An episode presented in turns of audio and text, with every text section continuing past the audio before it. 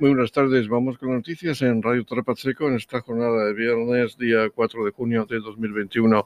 Momento ya para conocer lo más destacado de la ciudad local en esta jornada. Saludos de José Victoria. Comenzamos. Se ha inaugurado hoy la exposición Mujeres Pioneras Murcianas para conmemorar el Día de la Región en Igualdad y también poniendo énfasis en el feminismo, según ha confesado la concejal de Igualdad del Ayuntamiento de Torre Pacheco, Verónica Martínez Marín, quien ha destacado que la muestra la componen 37 imágenes de mujeres que van a estar en las calles de Torre Pacheco. Bueno, pues nos encontramos esta mañana en la Plaza Alcalde Pedro Jiménez pues para inaugurar oficialmente una exposición que desde la Concejalía de Igualdad eh, hemos expuesto por las calles de nuestro municipio una, exposición para conmemorar el Día de la Región y como no podía ser de otra manera, con, la cabeza del feminismo. Eh, son 37 mujeres, 37 mujeres que van a estar en las calles de nuestro municipio eh, dando, eh, dando de qué hablar porque son referentes, son referentes en nuestra región y en nuestros pueblos de toda la región de, de Murcia. Desde aquí, primeramente, quiero agradecer tanto a Sonia como a Pilar, eh, que son las autoras de este, de este maravilloso libro, Cuentos para Murcianas, que de aquí ha salido esa exposición que estamos eh, exponiendo en las calles de Torre Pacheco. Una exposición que son eh, mujeres pioneras murcianas, porque queremos que la sociedad pachequera vea los referentes que tenemos en nuestra región, vea que hay mujeres que aunque la historia la haya dado un pequeño olvido, pero que están ahí y que hicieron historia y que, hicieron fuerza de superación para ser pionera en nuestra, en nuestra región. La verdad que es un orgullo eh, celebrar este mes de junio, el Día de la Región, que es el próximo 9 de, junio, la semana que viene, celebrarlo de esta manera, poniendo el tinte de la igualdad, poniendo el tinte del feminismo en nuestras calles para conmemorar el Día de la Región de todos los murcianos y de todas las murcianas. Desde aquí quiero eh, agradecer tanto a las autoras y también a Edición Paparajote este, eh, este maravilloso libro, este maravilloso ejemplar que, recomiendo a, todo, a todos los vecinos y vecinas y que van a poder eh, extraer una pequeña muestra, porque ya que en toda la, cartelería lleva un código QR que podemos acceder a la historia de superación y de logro de las mujeres que están en nuestras calles. Así que eh, invito a todos los vecinos y vecinas de Torre Pacheco que se pasen por las calles de nuestro municipio y vean esta maravillosa exposición, vean esta maravillosa eh, referencia eh, de mujeres murcianas que tenemos en nuestra región de Murcia. Esta exposición nace de un libro realizado por Pilar Larrocha y Sonia de la Iglesia. Escuchamos en primer lugar a Pilar Larrocha, quien ha destacado que se trata de un libro para tratar de visibilizar ejemplos reales de mujeres que sirvan como ejemplo a las niñas y jóvenes. Lo primero agradecer al Ayuntamiento de Torre Pacheco y en especial a la concejala de Igualdad, a Verónica Martínez, el, hecho de, bueno, de, querer traer esta, este proyecto y esta exposición de pioneras murcianas a Torre Pacheco. Em, la idea de este libro pues surgió nosotras como, madres y como mujeres y como diseñadoras de la necesidad que vimos de, siguiendo los pasos de la ONU en su, en su informe sobre la igualdad y en su, en su, en su agenda de referencia 2030, eh, la necesidad de sacar a la luz, visibilizar referencias eh, locales de inspiración, ejemplos reales que pudieran servir para las mujeres y niñas pues, pues para tener esa inspiración en su futuro profesional.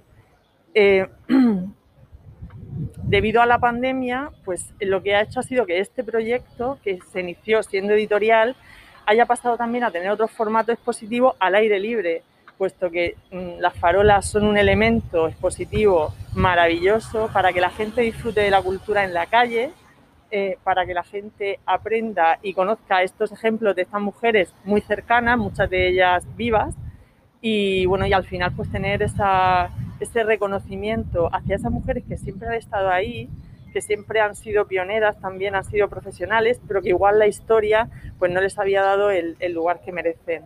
Y nada, que muchísimas gracias y que espero que todos los, los ciudadanos y ciudadanas disfruten de esta exposición al aire libre en sus calles y en sus plazas.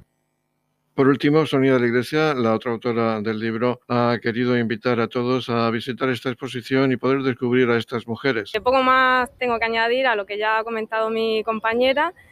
Simplemente pues animaros a, a visitar la exposición, a que descubráis a todas estas figuras, a todas estas mujeres que para nosotras también ha sido un descubrimiento, muchas de ellas.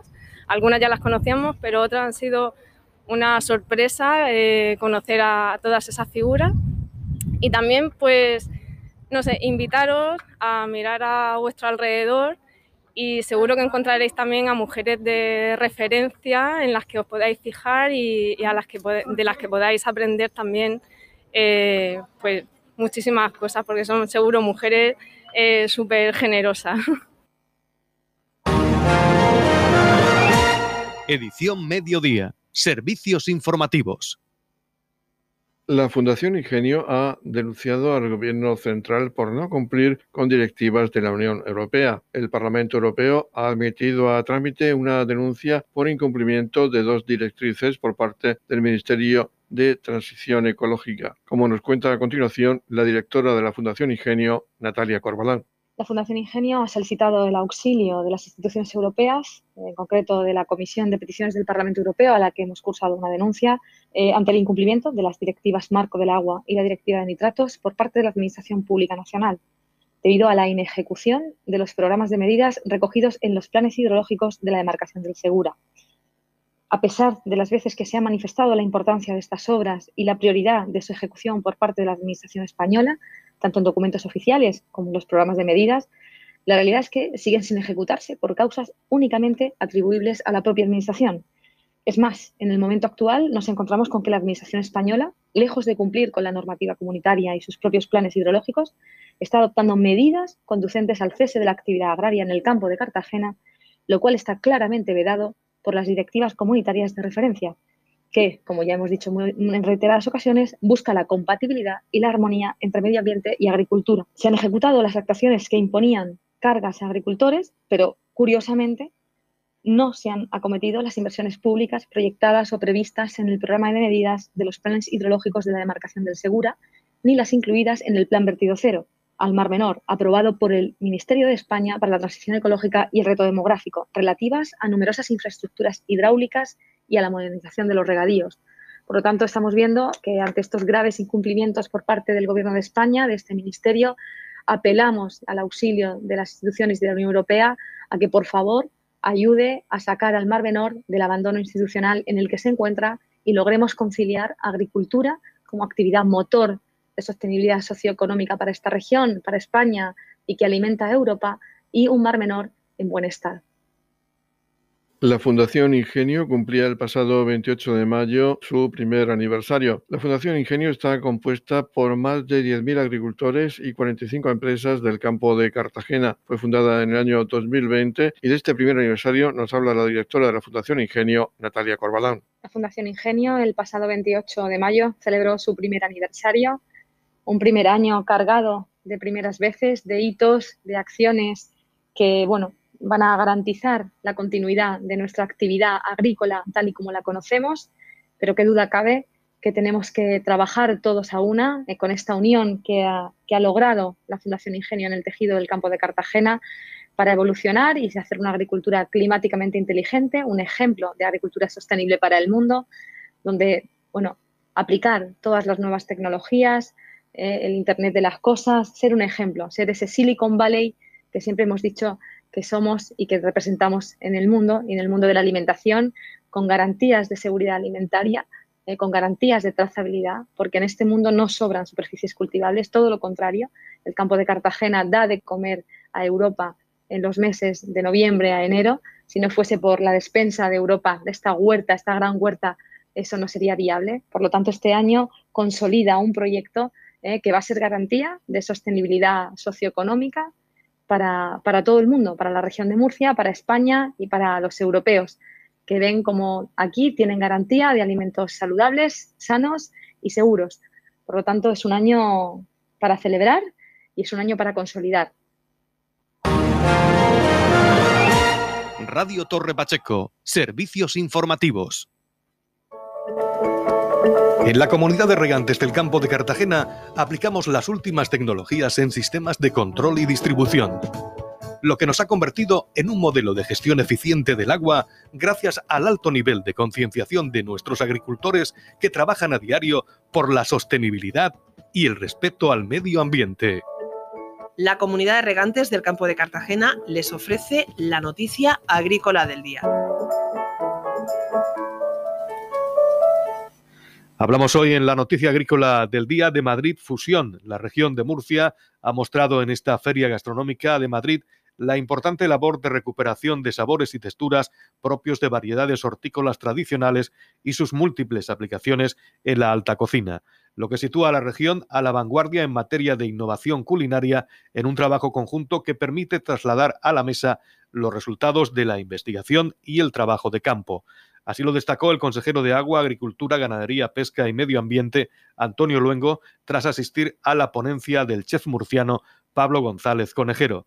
Luengo resaltó que la actividad investigadora llevada a cabo por el Instituto Murciano de Investigación y Desarrollo Agrario y Alimentación, IMIDA, se está convirtiendo en un importante recurso para los máximos exponentes de la cocina de autor murciana que están desarrollando innovadoras aplicaciones culinarias a partir de productos hortícolas tradicionales cuyas semillas se conservan a su vez en el banco de geoplasma del IMIDA. El gobierno de la región de Murcia lleva muchos años invirtiendo en innovación, en investigación. Fruto de ello hemos sido capaces de tener esa cantidad de material tradicional, de esos productos tradicionales con ese sabor tan característico de la región de Murcia. Eso, unido al arte culinario más vanguardista, es lo que hemos querido traer aquí a Madrid Fusion, de la mano de Pablo González Conejero, quien ha sido capaz de mezclar esa, esa cocina culinaria, esa cocina vanguardista unirla con el sabor más tradicional de los productos más autóctonos de la región de Murcia. De esa manera contribuimos a recuperar sabores, por supuesto, a hacer mucho más región y a seguir llevando a cabo la exportación del producto más característico de nuestra región a todas las partes del mundo. En la comunidad de regantes del campo de Cartagena trabajamos diariamente en la aplicación de las últimas tecnologías en nuestros sistemas de control y distribución por la sostenibilidad y el respeto al medio ambiente, Comunidad de Regantes del Campo de Cartagena. Noticias, edición mediodía.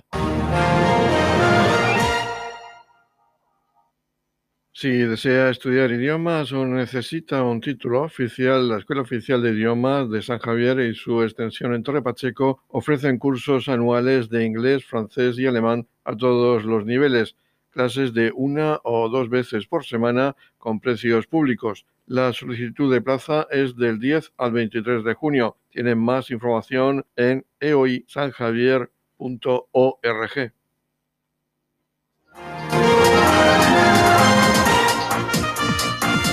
Edición Mediodía, el pulso diario de la actualidad local. La Escuela Oficial de Idiomas de San Javier y su extensión en Torre Pacheco van a organizar una reunión informativa sobre estudios en la Escuela Oficial de Idiomas el 15 de junio a las 20 horas de forma presencial o vía Zoom. Para ello se requiere inscripción. Se hablará de la nueva oferta con cursos de 2, 3, 4 y 6 horas, así como de una o dos veces por semana, el horario de mañana y de tarde, modalidad presencial y semipresencial, con cursos de destrezas orales y cursos de destrezas productivas. Los horarios de los diferentes niveles e idiomas se pueden consultar en la página web eoisanjavier.org. Edición Mediodía. Servicios informativos. El movimiento solidario y la comunidad saharaui de la región convocan a la sociedad civil y colectivos sociales a concentrarse y manifestarse en apoyo de la marcha solidaria por el pueblo saharaui. Esta marcha comenzaba el 20 de mayo y va a finalizar el día 19 de junio. Para hablarnos de la misma y de la parte final que se va a desarrollar, tenemos a Fuensanta Postigo, que es secretaria de la Asociación Amistad y Solidaridad con el pueblo saharaui Mar Menor. Coméntanos, ¿estáis ya en la recta final de esa marcha? Pues sí, estamos en la recta final y aunque en Murcia no tenemos grupo que haya salido marchando como tal hacia Madrid, pues bueno, hemos querido hacer una pequeña marcha el próximo día 6 en Murcia de apoyo a esos compañeros que van andando desde muchos puntos de España hacia Madrid. Y bueno, un poco ya como previa a, esa manifestación de Madrid del día 19 a la que bueno pues fletaremos un autobús para poder acompañar a, a todos los participantes ¿no? del resto de España. Estáis recogiendo firmas y se les va a entregar al ministerio. Sí, bueno, el día 18 habrá un acto de entrega al ministerio de, las firmas que desde aquí pido a, a, todo el que quiera que, bueno, pone Marcha Saharaui en Google o en redes sociales y le va a salir para poder firmar ese manifiesto de apoyo de la población civil española a la solución del conflicto del Sáhara. Digamos que esta fin de marcha va a tener tres partes. Esta será una de ellas. Sí, bueno, eh, a ver, las partes a nivel nacional son las de Madrid, ¿no? Pero bueno, luego pues cada comunidad, cada asociación participante o bueno, según cada sitio como se hayan dividido, eh, pues bueno, hace sus propias actividades, ¿no? De inicio, eh, pues por cada pueblo que ha ido pasando la marcha, donde hay compañeros caminando, en cada pueblo se ha intentado hacer un acto o de apoyo al manifiesto o cultural para hacer ruido, digamos. Y, y bueno, pues esto es ahora nosotros vamos a hacer este, este apoyo a la marcha como fin aquí, pero el final realmente es en Madrid con la entrega de firmas y la posterior manifestación y fiesta Vamos a dejar el día 18 por la tarde, que los compañeros descansen un poco, los que han llegado andando a Madrid. Y, bueno, pues ya seguirá el 19 la manifestación y un acto por la tarde, un acto cultural de cierre ya de, marcha. Y ya centrándonos en el día 6 aquí en, en, la región, ¿cómo pueden participar aquellos que quieran acudir a esa marcha en la región? Pues el día 6 a las 12 empezaremos en la Plaza Santo Domingo y, bueno, luego haremos un pequeñito recorrido por el centro de Murcia, culminando de nuevo en la Plaza Santo Domingo con, bueno, con música, eh, tendremos también pues un pequeño stand con artesanía saharaui, camisetas y demás y podrán firmar eh, físicamente, que hay gente que a veces a lo mejor no se maneja con o no le ha dado tiempo porque vamos todos corriendo, ¿no? Pues podrán firmar físicamente ese, ese apoyo al manifiesto. ¿Creéis que los últimos acontecimientos con la presencia del líder saharaui en Brahim y en España, la cuestión de Marruecos, os ha dado un poquitín de visibilidad? Bueno, un poquitín no, mucha. No, yo he recurrido mucho estos días a la frase de que hables de ti aunque sea mal. Y bueno, creo que nos ha dado muchísima visibilidad, oportunidad de salir en muchos medios eh, explicando la realidad, qué estaba pasando y demás. Entonces, la verdad creo que, nos ha venido muy bien y que a Marruecos la jugada que pretendía hacer le ha salido del todo mal. Nos alegramos de que la gente vaya conociendo el problema del Sahara Occidental, que se vaya, vaya tomando conciencia sobre el mismo y es una cuestión que hay que resolver pronto. Pues sí, porque bueno, pues no, no hay mucha información eh, lo bueno de esto es que ahí hay que hacer a los medios que a veces eh, pues no, no son todo lo claro que, nos gustarían y hay que alabar que casi todos han intentado buscar la otra parte, ¿no? Buscarnos a las asociaciones delegados saharauis para poder explicar también nosotros el punto de vista que, teníamos o, con respecto a favor del de, Frente Polisario y demás. Nos alegramos de que poco a poco se vaya tomando esa conciencia social a nivel español que falta hacer porque lleva mucho tiempo con este problema enquistado y pedimos esa participación para el próximo día 6 de junio, domingo, en Murcia, en la Plaza Santo Domingo. Pues sí, pedimos que todo aquel que quiera vaya, nos acompañe, firme el manifiesto y participe que, pues como decíamos, ¿no? Falta hace que, se vea realmente que la población española está, está con la causa y está a favor de, de la solución del conflicto saharaui. Estamos repasando para usted la actualidad de nuestro municipio en edición mediodía.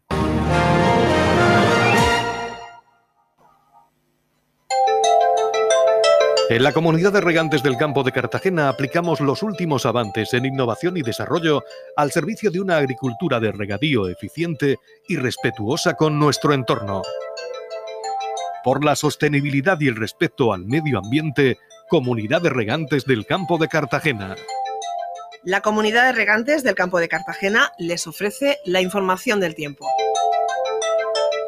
Conocemos ahora la información meteorológica en edición mediodía. Para hoy se esperan en la región intervalos de nubes medias y altas sin descartar chubascos más probables por la mañana en la mitad sur y por la tarde en el noroeste, tendiendo a poco nuboso a últimas horas. En cuanto a las temperaturas en la comarca del campo de Cartagena y Mar Menor, tendremos una máxima de 25 grados y una mínima de 18 grados. En la comunidad de regantes del campo de Cartagena aplicamos las últimas tecnologías en sistemas de control y distribución, lo que nos ha convertido en un modelo de gestión eficiente del agua gracias al alto nivel de concienciación de nuestros agricultores que trabajan a diario por la sostenibilidad y el respeto al medio ambiente. Finaliza edición mediodía de noticias. La información local volverá a las 20-30 horas. Edición mediodía lo pueden escuchar en radiotrapacheco.es. También tienen más información, en este caso de carácter regional, que nos la traen seguidamente los servicios de noticias de Radio Nacional de España. Feliz Solemesa, muchas gracias por seguirnos cada día y muy buenas tardes.